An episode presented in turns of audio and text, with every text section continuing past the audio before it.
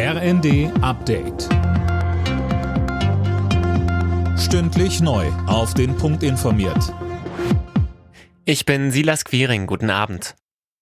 Die vergangenen 8 Jahre sind die heißesten überhaupt gewesen. Das geht aus einem Bericht der Weltmeteorologieorganisation hervor, der zum Auftakt der Weltklimakonferenz vorgelegt wurde. Mehr von André Glatzel. Die Daten für 2022 sind noch nicht endgültig. Das Jahr dürfte in der Hitzestatistik aber etwa auf Platz 5 oder 6 kommen.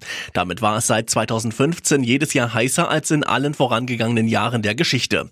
Der Planet sendet ein Notsignal, sagte UN-Generalsekretär Guterres.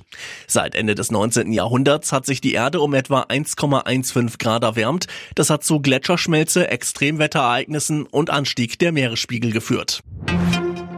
Die Renten in Deutschland werden im kommenden Jahr offenbar steigen. Laut dem aktuellen Rentenversicherungsbericht gibt es zum 1. Juli 3,5% mehr im Westen und 4,2% mehr im Osten. Das Plus ist zwar überdurchschnittlich, allerdings liegt es deutlich unter der aktuellen Inflationsrate. Der Deutsche Lehrerverband fordert mehr Spielraum für die Schulen in Sachen Corona-Schutz. Unter anderem sollten Schulen selbst über eine Maskenpflicht entscheiden können, sagte Verbandspräsident Meidinger den Funke-Zeitungen. Mehr von Tim Pritztrupp. Wir müssen unbedingt darauf vorbereitet sein, falls die Infektionszahlen nach dem Ende der Herbstferien wieder stark ansteigen, so Meidinger. Spätestens wenn 20% der Lehrkräfte ausfielen, sollten die Schulen Masken im Unterricht einführen können.